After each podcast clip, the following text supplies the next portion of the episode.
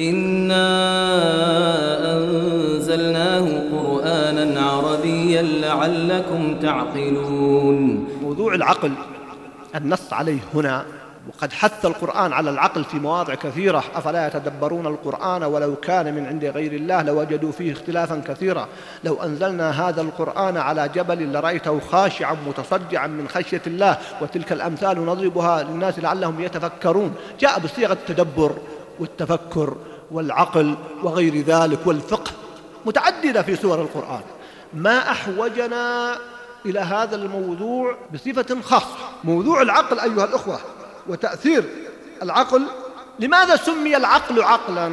لأنه يعقل صاحبه عن التصرفات التي لا تنبغي. وما أحوج الأمة الآن إلى فهم دلالة العقل وآثار العقل الذي ميز الله به بين الإنسان والحيوان هو العقل. وإلا الحيوان قد يكون أقوى من الإنسان بعض الحيوانات بل يحمل الإنسان. بعض الحيوانات من الجمال.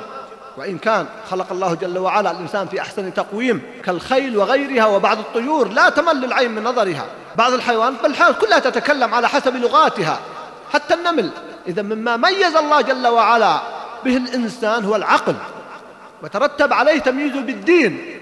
بالنسبة للمسلم أي دعاه الله جل وعلا للإيمان به العقل أيها الأحبة نحتاجه دائما وبالصفة الخاصة في هذا الزمن لأنني أرى تصرفات حقيقة تفتقر إلى العقل. أرى استعجال والعقل سمي عقلا لأنه يعقل صاحبه كما سمي العقال عقالا لأنه يعقل يعقل به البعير أو تعقل به الدابة.